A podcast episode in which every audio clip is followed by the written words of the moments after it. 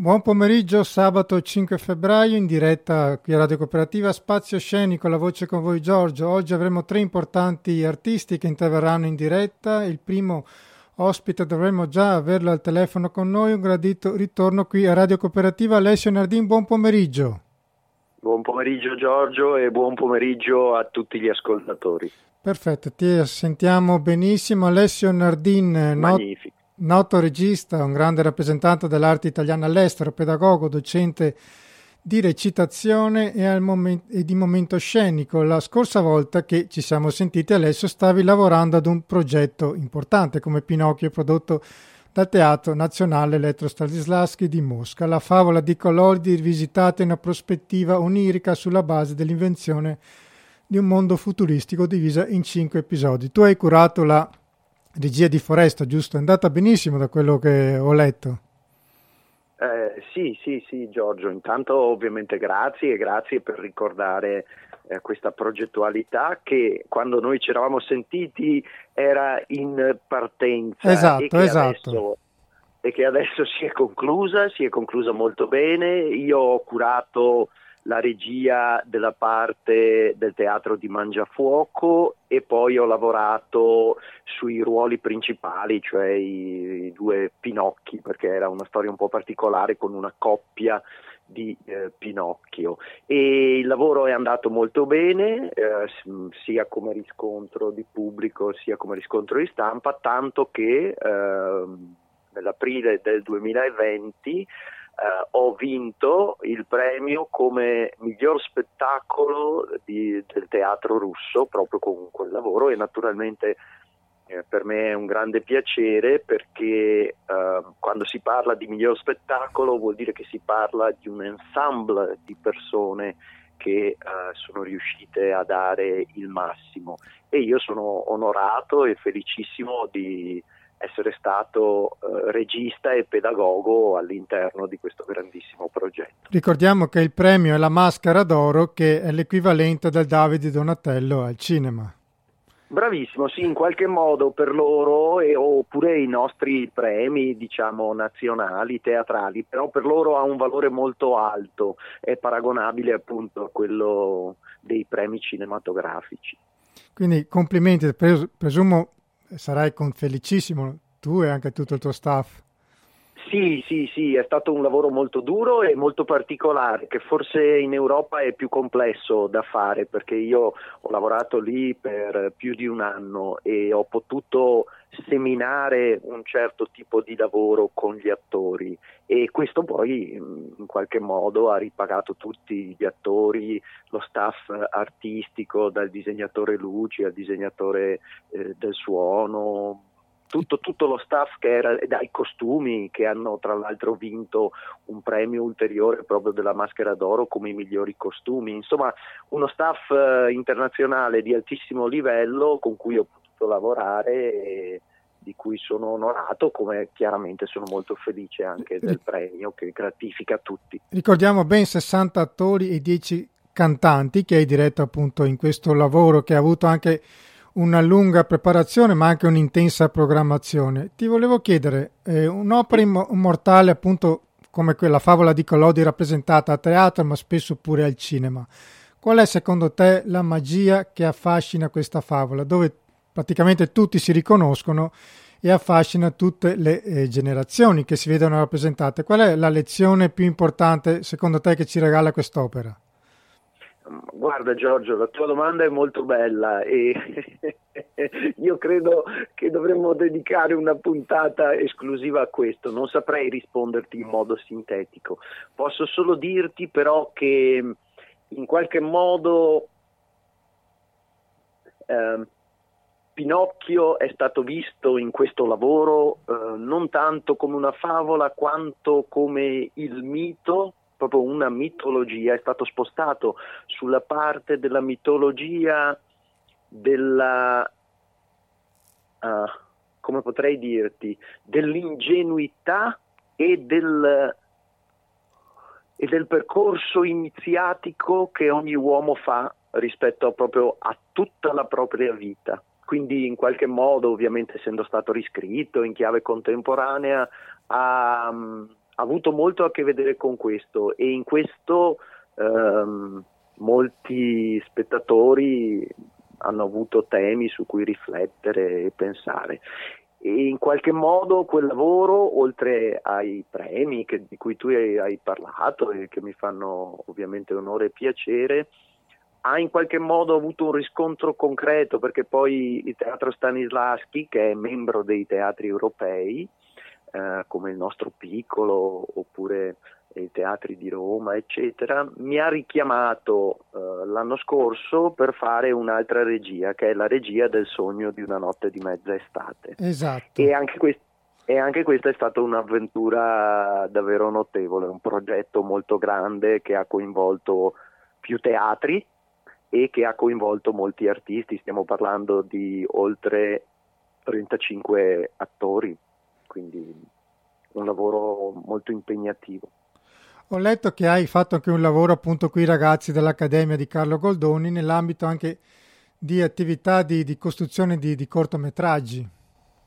Eh, guarda, il progetto del sogno di una notte di mezza estate eh, prodotto dal Teatro Stanislaschi di Mosca ehm, si è svolto in questo modo. Eh, era uno spettacolo eh, costruito ehm, con più gruppi di attori. Uno di questi gruppi, eh, che è, poi ha dato vita a delle video installazioni che erano presenti eh, durante lo spettacolo, era proprio un gruppo di eh, eh attori dell'ultimo anno dell'Accademia Carlo Goldoni del Teatro Stabile, con cui peraltro ho lavorato davvero in maniera molto fruttuosa e con cui abbiamo fatto appunto una serie di eh, cortometraggi, alcuni addirittura dei super cortometraggi da un minuto e mezzo, due minuti, e con cui abbiamo costruito tutto l'ambiente della foresta. E devi pensare, perché tu abbia un, una qualche immagine, insomma, suggestione, che durante lo spettacolo c'erano sei schermi che proiettavano contemporaneamente eh, e mm, questo creava un effetto, ehm, come posso dire, non un effetto, un'ambientazione molto forte, molto presente. Questi video sono stati girati a Venezia. E poi lì a Mosca invece tutta la produzione era moscovita, fatta con attori de, de, del teatro Stanislaschi di Mosca e c'erano eh, 15 attori più due musicisti dal vivo, è stato un lavoro molto molto grande e molto impegnativo. E ci terrei a dirti questo, cioè mi fa piacere dirti questo, il lavoro eh, in qualche modo ha avuto un eco anche oltre ogni mia più rosea aspettativa perché eh, sono venuti le tv nazionali a intervistare, a fare degli special, dei report molto ampi ed ha avuto un riscontro anche nel pubblico così ampio che mh, il direttore ha deciso di farne due allestimenti contemporaneamente, che è una rarità eh, lì a Mosca ma anche in generale. Cioè un allestimento per uno spazio esterno, che è uno spazio che loro hanno che è fatto un po' come il Globe Theater con dei terrazzamenti dove le persone eh, stanno tutto intorno ed è un allestimento chiaramente per la stagione più temperata.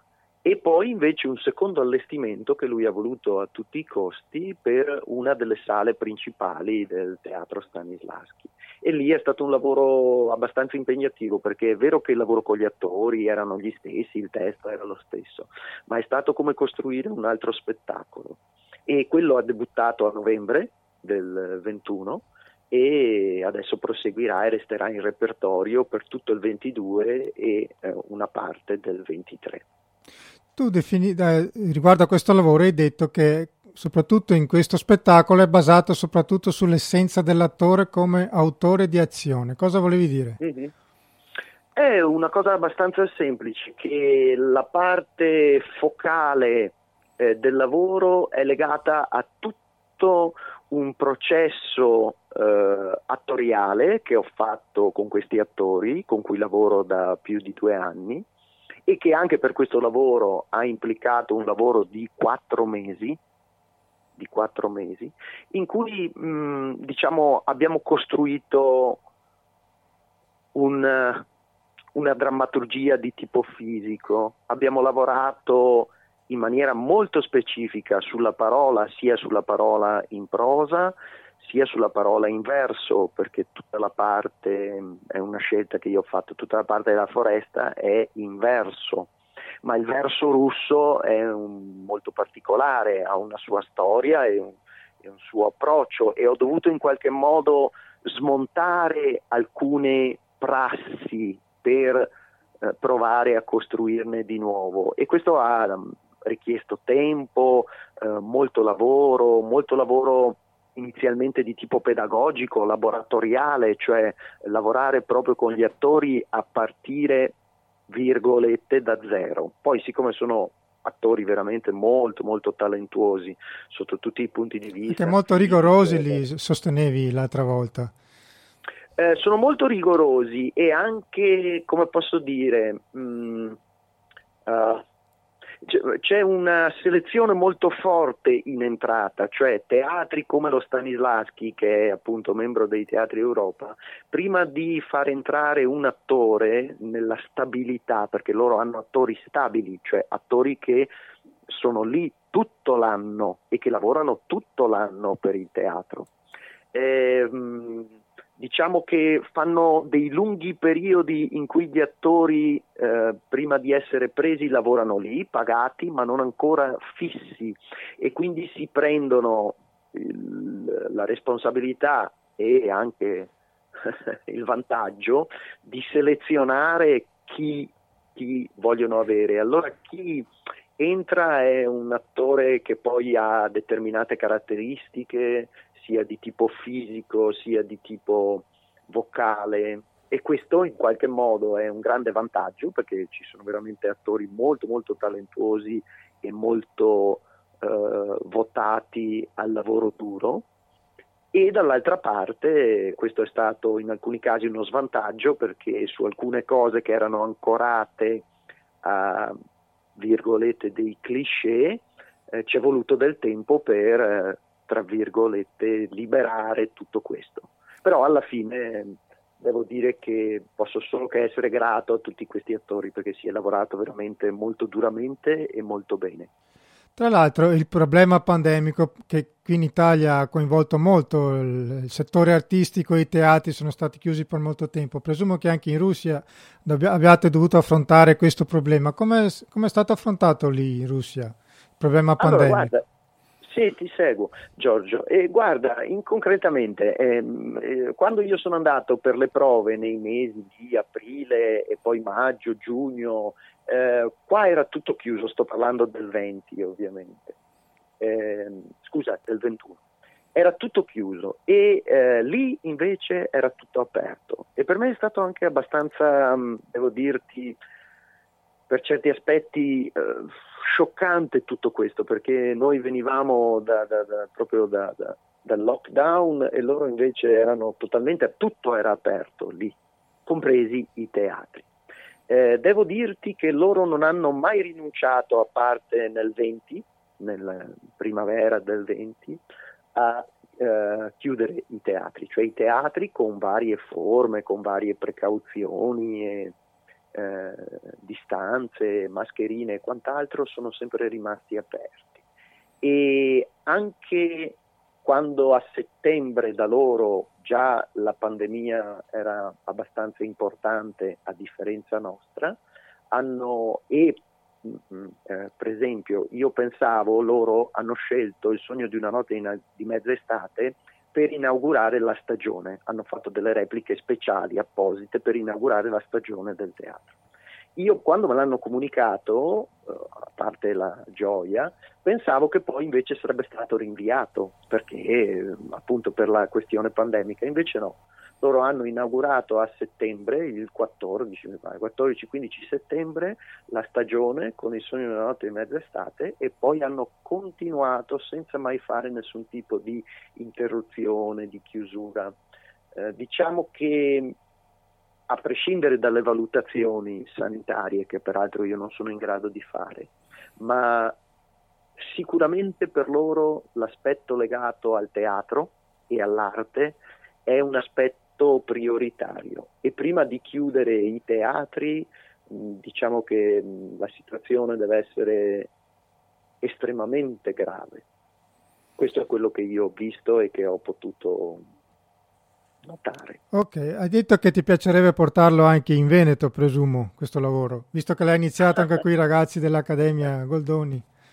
Ma guarda, penso allora con grande franchezza, sì ovviamente e soprattutto per, eh, per, gli attori che ci hanno lavorato, per chi si è speso, per chi si è molto speso perché questo progetto eh, andasse a termine, anche perché era un progetto internazionale complesso e quindi il presidente dello stabile, Beltotto, il direttore, tutti quelli che si sono spesi in qualche modo.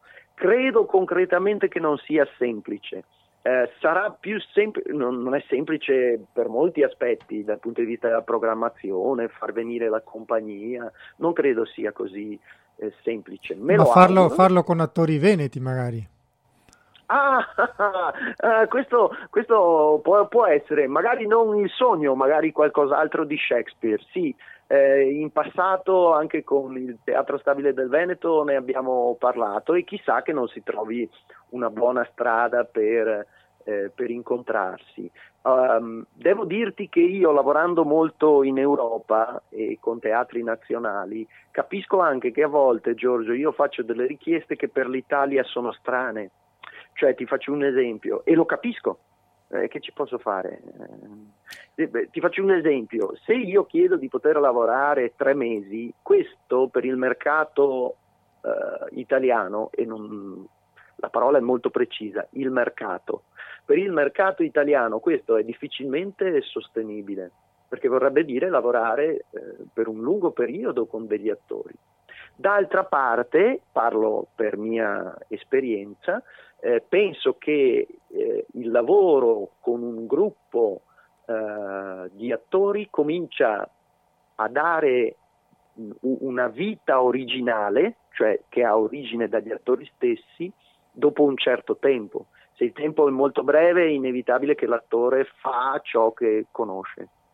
E questo non c'è niente di male, assolutamente niente di male, ma eh, è inevitabile che eh, si allontana un po' dal processo che ho in mente. Devo dirti che ci sono stati diversi contatti che magari riusciremo a farlo, io ne sarei felicissimo perché in qualche modo, anche se sono esule, il Veneto è la mia terra, quindi, quindi facciamo no? un appello al teatro stabile che insomma... Ma no, no, no, loro sanno e ti ripeto, anzi, loro con, con grande cortesia e anche con grande attenzione eh, abbiamo avuto diversi contatti. E sono sicuro che magari in futuro troveremo anche il modo di eh, trovare la via più giusta per loro, perché giustamente loro hanno degli obiettivi e delle, eh, e delle finalità e per me perché ho in qualche modo una mia lettura artistica e un mio modo di, mm, come posso dire, dare vita a qualcosa. Però per me sarebbe sempre comunque un onore, perché ti ripeto, artisticamente sono esule, ma il mio amore per il Veneto resta, resta intatto. ok, ti faccio un'ultimissima domanda. Hai vai, avuto anche vai, un'importante vai. esperienza a Parigi. Sì. Ce la puoi eh, ricordare un attimo? Guarda, eh, cercherò di essere sinteticissimo. Eh, sono stato chiamato a quelli che eh, in qualche modo vengono chiamati gli incontri internazionali, cioè a Parigi hanno dato vita a... Era la, pri- una... Scusami, era la prima volta che lavoravi a Parigi oppure... Eh, dunque, no, io avevo già lavorato, eh, avevo collaborato ehm, rispetto ad alcune produzioni con il Teatro de Bouffe du Nord, eccetera, eccetera, ma sempre con, diciamo, con delle consulenze, con altri tipi di lavori, non con un lavoro così diretto. E avevo lavorato anni fa all'Artà di Parigi, che è il, il teatro di Ariane Mouchkine. Eh, qui hanno fatto un eh, appunto, incontro internazionale di artisti, di artisti ovviamente alcuni tra eh, i principali in diversi ambiti, eh, riconosciuti come dei maestri, tra cui la danza, tra cui eh, il teatro, tra cui altri tipi di esperienze performative e hanno invitato anche me, eh, perché alcuni erano venuti a Mosca a vedere eh, i miei lavori.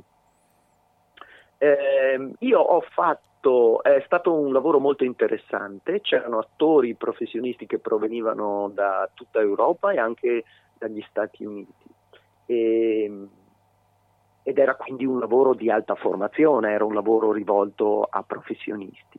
È stato un lavoro eh, interessantissimo per l'eterogeneità delle culture teatrali. Io ho tenuto una masterclass che era poi in qualche modo la masterclass principale de- dell'incontro eh, su Pirandello, eh, sulla patente okay. di Pirandello.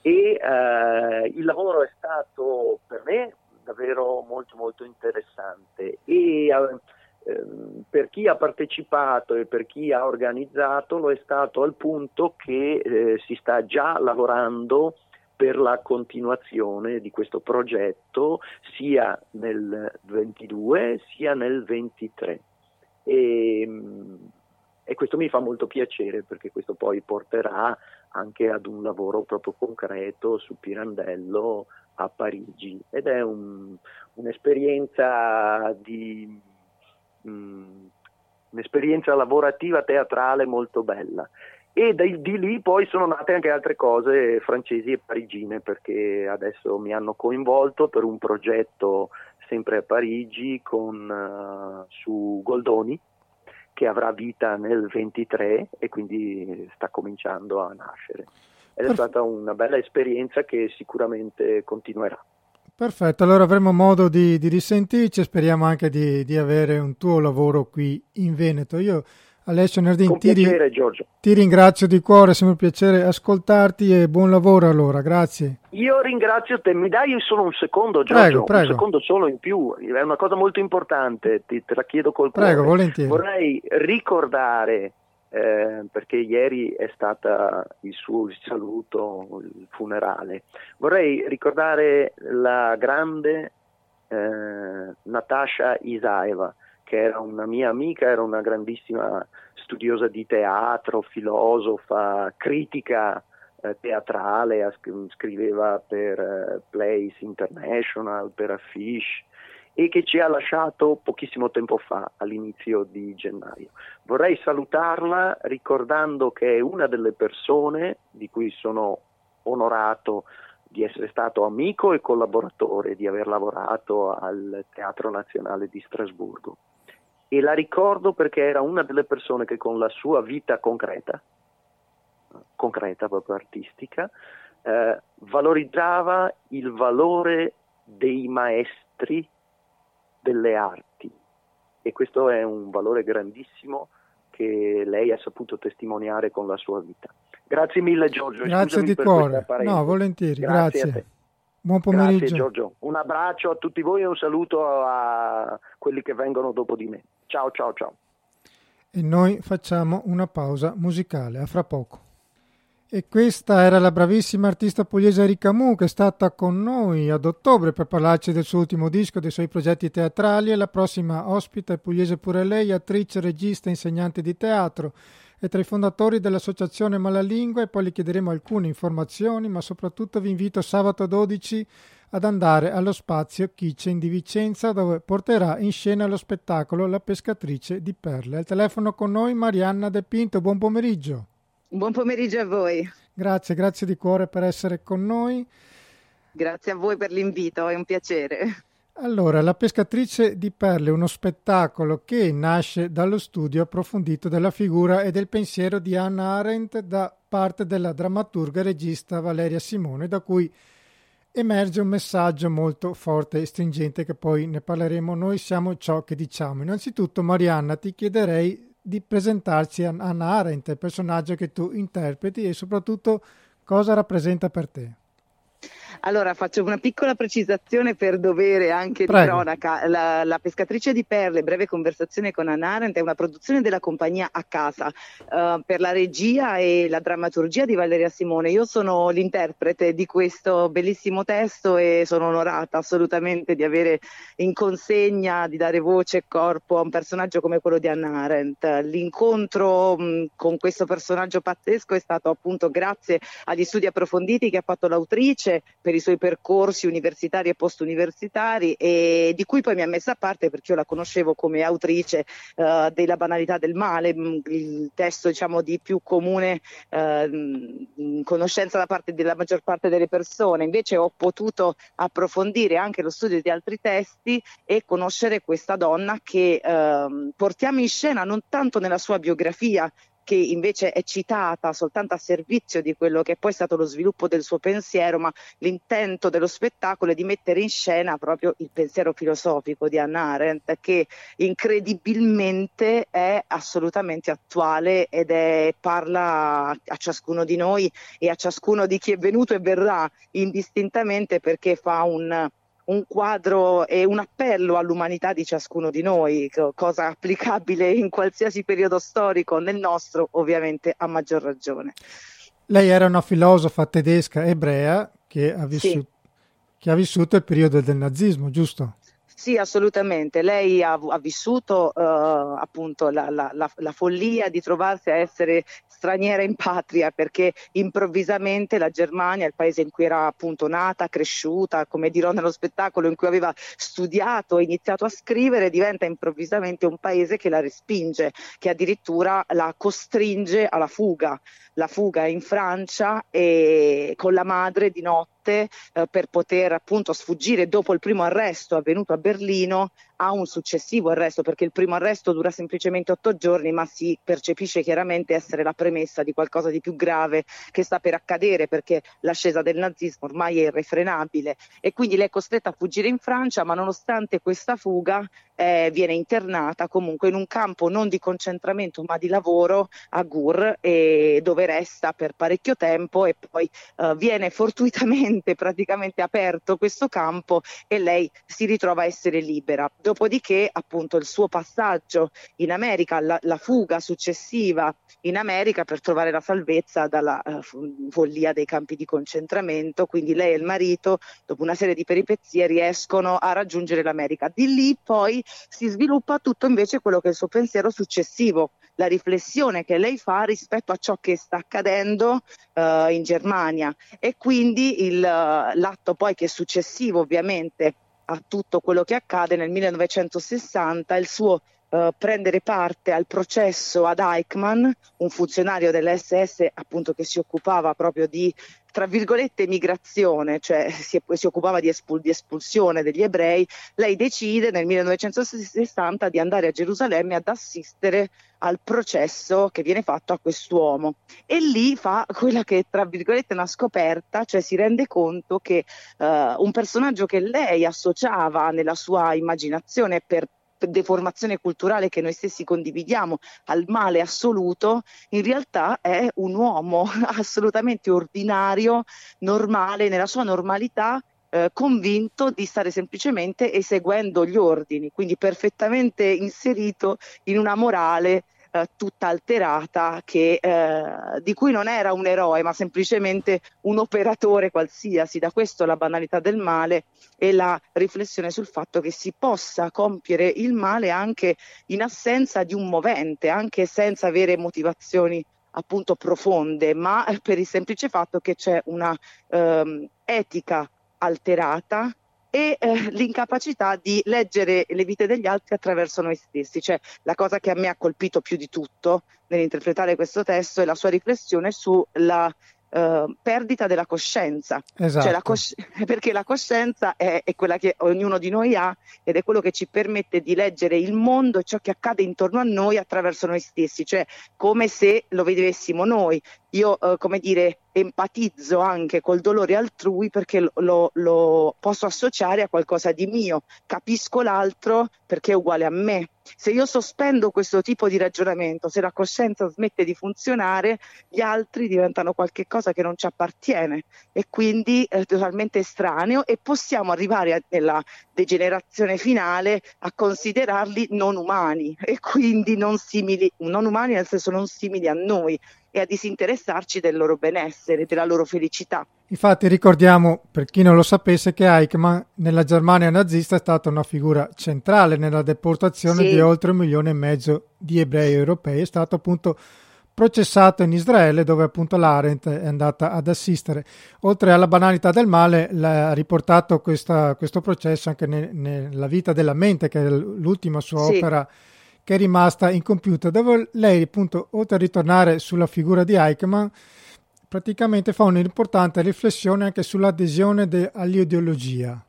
Cosa, sì, cosa esatto. voleva dire secondo te?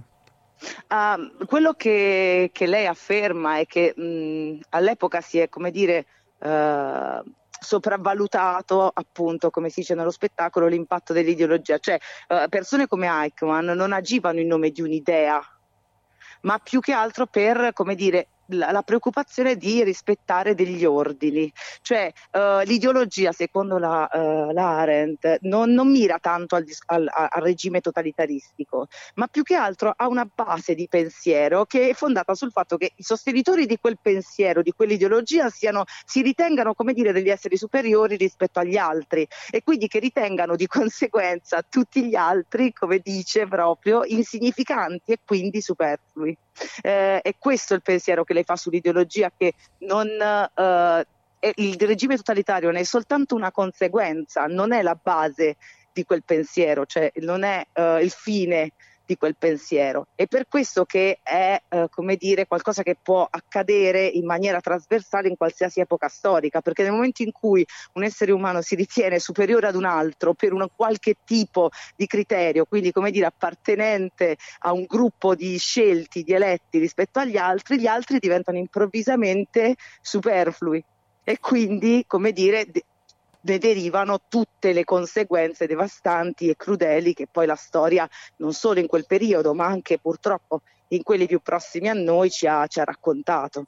Infatti questo è uno spettacolo che pone, per chi lo vedrà, io verrò sicuramente a vederlo, è uno spettacolo che pone eh, diverse domande. Tra l'altro la, la, la, regista Valeria Simone riguardo a questo lavoro ha detto il male compare ogni qualvolta le persone non sono in grado appunto di porsi delle domande nelle forme più diverse. Questo accade quando c'è la perdita appunto della coscienza, come ci ricordavi tu prima. Sì. Eh, ma allora il titolo La pescatrice di perle cosa starebbe ad indicare riguardo appunto al pensiero?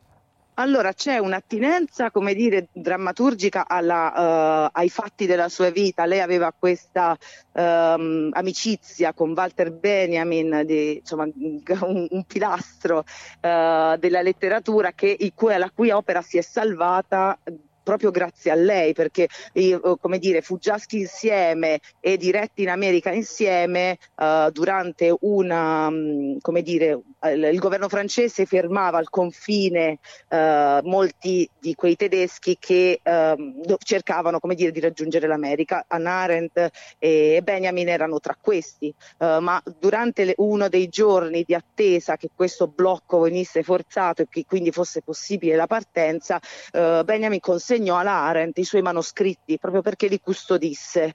E purtroppo proprio la notte successiva Benjamin si tolse la vita, quindi Uh, questo fatto che umanamente è stato, come dire, centrale mh, drammaticamente centrale nella sua vita, ne ha determinato proprio anche l'evoluzione eh, emotiva e anche come dire il suo modo di vivere tutto ciò che è accaduto dopo, ha prodotto anche un forte legame con eh, il destino letterario di questo grande autore, perché è stato proprio grazie a lei che, eh, che, che la sua opera è arrivata a noi. E questo diciamo da un punto di vista narrativo perché lei chiamava Benjamin il pescatore di perle, cioè colui che era capace di raccogliere i tesori della tradizione eh, eh, letteraria ovviamente e di uh, riportarli, di, di, di, ecco, diciamo di conservarli, di portarli avanti. Dall'altra parte, come dire, facendo un attimo un... Uh, un, traslando il senso in senso più ampio, la pescatrice di perle è colei che ci permette di recuperare i tesori della tradizione, che in questo caso sono quelli del suo pensiero, la sua lettura del mondo, la sua esperienza diretta, la sua e di quelli, come dire, che hanno vissuto quel periodo insieme a lei e farne tesoro per noi, che siano monito, che siano guida, che siano esercizio spirituale e mentale. Che siano anche memoria, che... se posso. E siano, siano memoria, ma siano una memoria attiva, perché ricordare, come dire, in modo asettico non ci serve, non ci serve solo ricordare, ci serve ricordare ma tradurre subito in azione eh, quello che abbiamo capito da questa esperienza precedente, altrimenti non serve la memoria. La memoria serve se poi, come dire, condiziona le nostre azioni e ci evita poi Uh, errori futuri, voglio dire anche nella memoria dei bambini, questo meccanismo in ogni, in ogni, essere umano accade, faccio una cosa che mi provoca dolore, la mia memoria mi consentirà di non farlo più, cioè di capire che quella cosa è, un pericolo. E la memoria ci deve servire in, questo, in questa direzione qui, a monito ma anche proprio dire, a, a, a evitare di ripetere eh, la stessa azione che ci procura dolore in quanto esseri umani. Certo, eh, ho trovato degli aspetti comuni in un lavoro di Giorgio Gaber che si intitolava Pensare che c'era il pensiero, quando lui sì. sosteneva che l'unico vero potere che dobbiamo avere rispetto è il potere su noi stessi, appunto anche nella canzone Un'idea, dove appunto si chiedeva alle persone che si definivano di destra, di sinistra, ambientaliste, se erano davvero oppure stavano solo aderendo. Trovi delle, delle assonanze anche con, con questo lavoro?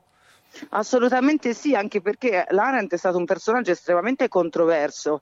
Uh, lei stessa nel, nello spettacolo si dice la sinistra l'ha sempre ritenuta una conservatrice, la destra una liberale, un'eccentrica, eccetera. Perché? Perché alla fine lei non si è mai, come dire, uh, identificata con un tipo di pensiero. Lei affermava che questo tipo di ragionamenti non fossero utili ad agire sul presente. Lei ha pensato sempre uh, e solo con la sua testa e questo l'ha portata anche a, a una, una conflittualità forte con i suoi stessi intellettuali amici, come dire, del suo entourage, perché eh, proprio a seguito del processo ad Eichmann a cui lei ha assistito e che poi ha riportato, lei ha cominciato a chiedersi eh, quale fosse stato il ruolo delle comunità eh, ebraiche nell'applicazione della soluzione finale, cioè eh, in che modo eh, i funzionari ebrei avessero, come dire, in qualche modo involontariamente, cioè non avendo scelta, però in qualche modo agevolato il lavoro dei nazisti nel momento in cui fornivano gli elenchi dei cittadini di origine ebraica, cioè questa forma, come dire, di relazione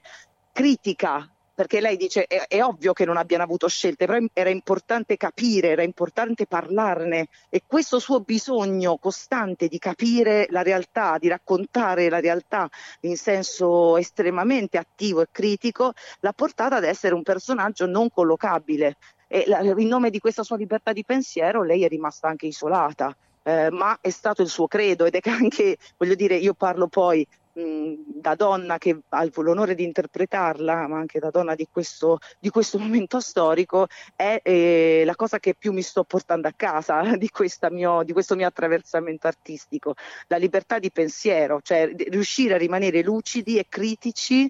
Eh, e, e capaci di esaminare sempre eh, i fatti della vita prima di prendere una posizione, prima di prendere una decisione, perché l'alternativa è farsi travolgere da un pensiero comune, da un pensiero più forte, che non è il nostro però.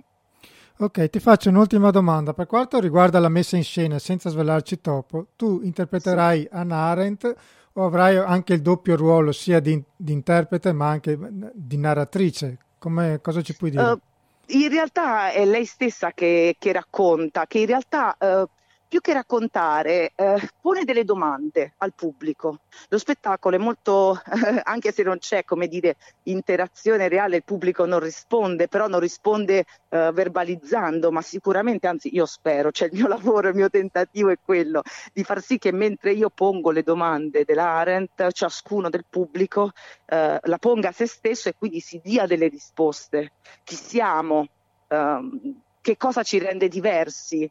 Eh, qual è l'importanza delle parole di ciascuno e delle azioni che ne conseguono, perché un'altra grossa problematica è quella in cui le parole e le azioni viaggiano su binari diversi. Siamo tutti, come dire, anche eh, una certa fazione intellettuale, come dire, e soprattutto in questo periodo ha facilità a esprimere pensieri condivisibili, articolati, eccetera, però e, e poi il passaggio alle azioni è quello problematico ed è quello che però determina le storie delle persone, perché è la concatenazione dei pensieri e, e, delle parole e delle azioni che ne conseguono quello che determina l'andamento di una storia. Allora, io ricordo La pescatrice di perle, spettacolo che offre molti spunti di riflessione sulla responsabilità dell'individuo, sull'importanza appunto, come ci ricordava Marianna, di avere un pensiero critico per non cadere appunto nelle trappole che hanno tragicamente segnato la nostra storia recente. Spettacolo finalista a Roma Fringe Festival 2021, vincitore del premio stampa il sabato 12 febbraio allo spazio Kitchen di Vicenza. Non perdetevelo. Grazie di cuore Marianna, buon lavoro.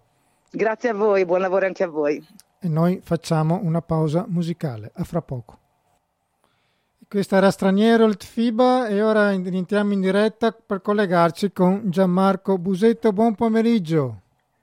Buon pomeriggio Giorgio, buon pomeriggio a tutti gli ascoltatori. E grazie innanzitutto come stai perché anche tu come me hai passato purtroppo il momento del Covid. Ma guarda, de- devo dire che per fortuna me la sono passata in maniera abbastanza, abbastanza lieve, è, stato, è, stato, abbastanza antipatico farsi, farsi 10, 11 giorni insomma, di, di, di, di quarantena, ecco, quello sì però per fortuna tutto bene. Stai bene, perfetto. Un grande piacere averti con noi. Gianmarco Busetto è un bravissimo artista che ammiro molto, attore, drammaturgo, poeta e poi in conclusione faremo sentire una sua poesia che ci aveva letto nella scorsa puntata qui da noi. È fondatore di Farmacia Zoe, Gianmarco Busetto. L'ultima volta che ci siamo incontrati è stata ad Antiche Mura Teatro Festival, dove hai portato in scena una storia potente come quella di John Trollman, detto Rucoli, campione di pugilato di origine sinti molto popolare in Germania, che osò sfidare la propaganda nazista. Spettacoli che porti ancora in scena, giusto? Ma eh, sì, allora eh, diciamo che per motivi di salute eh, momentaneamente okay. l'ho, dire, l'ho, sospeso, ma eh, prossimamente conto di riportarlo, anche perché me lo stanno chiedendo in parecchi, per cui Beh, è, è, un lavoro stupendo che invito uh, gli ascoltatori che non l'avessero visto ad andarlo a vedere. Innanzitutto, Gianmarco, mi faceva piacere chiederti di parlarci del progetto U Theater che si terrà al Teatro del Parco, che è un teatro che è riaperto non da molto tempo, giusto? Ma uh, sì, in effetti il, il, Teatro del Parco ha riaperto ufficialmente proprio con il progetto. E che si trova, se vuoi ricordarcelo? Beh, il Teatro del Parco è, è, è a Mestre, eh, al Teatro del Parco albanese, altresì conosciuto come Teatro Bis- scusa, Parco Bissuola. Ed è un teatro che eh, storicamente ha sempre messo in scena la, la ricerca, la ricerca teatrale e che per anni era stato chiuso ehm, e riapre, ha riaperto proprio ufficialmente eh, grazie a questo progetto eh, U-Theater che è un progetto che Farmacia Zoe, noi di Farmacia Zoe abbiamo presentato in collaborazione con eh, Macaco Records che si occupa della programmazione musicale con Live Arts Cultures eh, di Marianna Andrigo che si occupa invece della, della programmazione performativa e, e, e, di danza e appunto con la collaborazione del, eh, del settore cultura del comune di Venezia. Eh, tutti gli spettacoli di U-Theater sono gratuiti perché eh, rientra nella, nella progettualità eh, europea eh, per la città metropolitana, per cui tutti, tutti gli spettacoli sono gratuiti. Um, è un progetto pensato uh, sia formativo sia di presentazione spettacoli che è stato proprio mh, pensato e concepito per un pubblico giovane, per avvicinare i giovani al teatro. Ed è una cosa eh, ottima questa, infatti. Uh, credo che ancora uh, in molti giovani ci sia un'idea di teatro molto, molto, molto arcaica, molto tradizionale. Anche per colpa eh, del teatro stesso, dobbiamo dire però. eh, sì, sì, a volte sì, a volte sì, eh, sicuramente. Eh, quindi ad esempio noi come, come, programmazione teatrale questa sera, ad esempio, avremo, avremo Sotterraneo con Atlante Linguistico della Pangea, eh, avremo prossimamente avremo, eh, presenterà Passando i Guerrieri, avremo, um, avremo Malmadur, avremo um, Laura Nardinocchi e Nicolo Matkovic. Uh, per, per, la danza appunto ci sono stati Abbondanza Bertoni, c'è stata Silvia Gribaudi, eh, con la musica abbiamo avuto Nicola Manzan, Laura Newsday, eh, il 25 di febbraio ci sarà Philo Reynolds e New Candies, per cui eh, tutti prodotti molto freschi eh, che in qualche modo sono rivolti ai giovani eh, anche per, appunto per, passami il termine Giorgio, eh, in qualche modo educare il giovane al fatto che il teatro, l'arte scenica, l'arte performativa eh, parla ormai anche un linguaggio che è molto vicino a quello, a quello dei giovani. Infatti ci saranno anche non solo spettacoli, ma anche ho letto laboratori, ci sarà anche un, un'edizione notte a teatro a maggio, perché il programma arriverà fino a giugno, giusto? Sì, sì, arriverà fino a giugno, ci saranno appunto eh, dei percorsi formativi, tutti per, per giovani dai, dai, 14 di fatto fino ai 25-26 anni, eh, e poi c'è ad esempio questo format eh, Notte a Teatro che abbiamo già provato in via sperimentale al di fuori di U-Theater nel mese di, di dicembre, in cui i, i, ragazzi vengono invitati a passare una notte all'interno del teatro per creare gruppo e seguiti ovviamente da alcuni dei nostri formatori che li accompagnano in alcune pratiche, eh, in alcune pratiche artistiche. Ok, mentre... Prego, prego, scusami. No, no, abbiamo visto che funziona molto, no? Funziona molto perché, perché i giovani si divertono, fanno, fanno molto gruppo e al contempo, al contempo imparano, imparano, anche eh, i principi del movimento, del, del movimento scenico, della, della danza, del, del teatro. Innanzitutto il programma dove lo si può leggere? Io l'ho trovato su una pagina di, di, Venezia Today, ma presumo ci saranno anche altri canali. Allora, si trova sicuramente sulla pagina ufficiale di Cultura Venezia esatto. e poi esistono, esiste una, uh, una pagina ufficiale Facebook che è Youth Theater, tutto attaccato, okay. ehm, in cui poi adesso stiamo, stiamo pensando anche a costruire, a costruire ovviamente un sito internet, eh, però la mole di lavoro è tanta e quindi stiamo in, il tempo è sempre poco. Immagino. Per cui intanto cominciamo a lavorare, abbiamo detto, con, con, la sostanza, con i fatti e sicuramente tra breve sarà accompagnato anche da una, da una casa virtuale ufficiale. Ok, il 10 febbraio ci sarà Farmacia Zoe Compassi con la storia di Abdon Pamic, esule e profugo fiumano e campione italiano di marcia. Come ha incrociato questa storia, visto che la particolarità con cui ha scoperto quella di Trollman detto Ruccoli è stata una scoperta particolare, come ci avevi raccontato? Come hai scoperto questa storia, dove tra l'altro tu sei drammaturgo, non sarai tu in scena? Sì, no, eh, allora guarda, sarà in scena ci sarà Marco, Marco De Rossi, eh, che è un attore, un attore, molto bravo, ed è lui che ha scoperto, lui che ha scoperto questa storia, eh, la storia appunto di Abdon Pamic, eh, che è un campione, come dicevi tu, di marcia, eh, campione eh, mondiale, no, campione olimpionico tra l'altro a, a Tokyo nel 63 e, e di fatto eh, racconterà ehm, Marco è venuto da me e mi, mi, mi, ha proposto questa storia.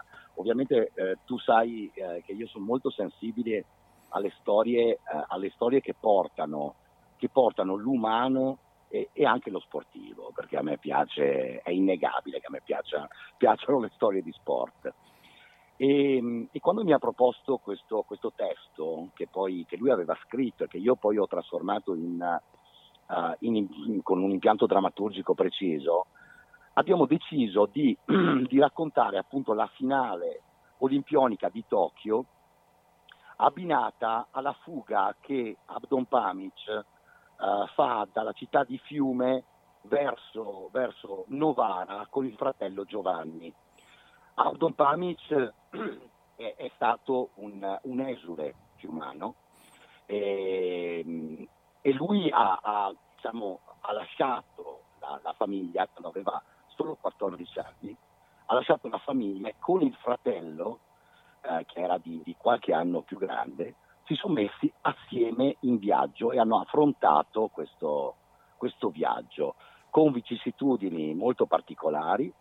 Anche qui eh, c'è la, la, la storia del, dell'umano, del singolo, la piccola storia che incontra la grande storia, che è quella del, degli esuli, e, e, quindi è una storia che sicuramente mi ha, mi ha interessato per la carica umana eh, ed etica anche, perché anche questa come quella di, di Ruckel è una storia omerica per le quantità di cose che accadono a questi due fratelli.